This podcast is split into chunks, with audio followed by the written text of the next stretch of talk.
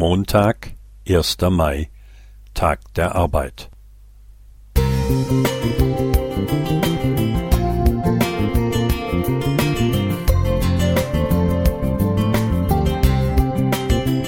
Ein kleiner Lichtblick für den Tag.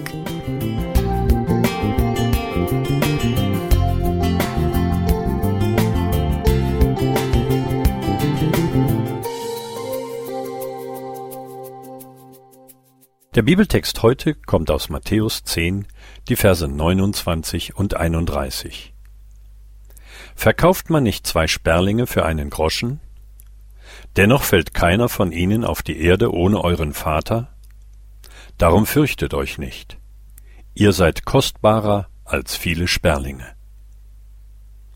In meinem Heimatdorf gab es viele kleinbäuerliche Betriebe. Hier fühlten sich Schwalben und Spatzen wohl. Während man den Seglern das Landleben sehr erleichterte, wurden die Sperlinge mehr schlecht als recht geduldet.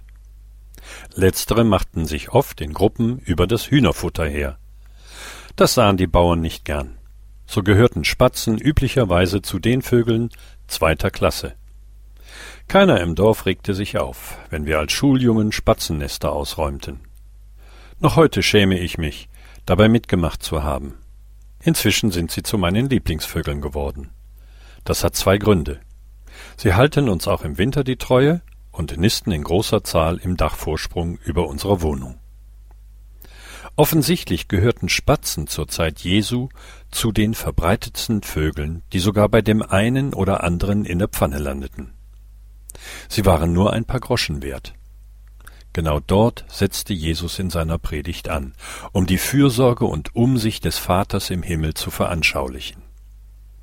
Jeder Spatz wird vom göttlichen Radar erfasst. Wenn sich Gott schon um sie kümmert, wie viel mehr dürfen wir davon ausgehen, von ihm zu jeder Zeit wahrgenommen zu werden? Das zu glauben fällt leicht, wenn im Leben alles rund läuft. Was aber, wenn uns unerwartet ein Schicksalsschlag ereilt? Leider passiert das immer wieder. Auch Gläubige sind davon betroffen. Jesus hat das in seiner Predigt berücksichtigt. Trotz der göttlichen Begleitung fallen Spatzen tot zur Erde. Das ist auch auf uns Menschen übertragbar. Paulus formulierte es so Ob wir nun leben oder sterben, wir gehören dem Herrn. Römer 14, Vers 8.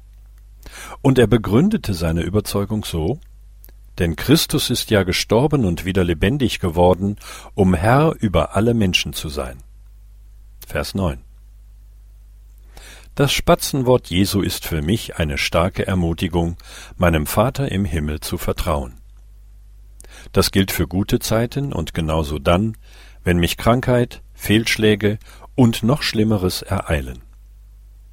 Ein Gott, der selbst die unscheinbaren Spatzen im Blick behält, hat an meinem Leben größtes Interesse.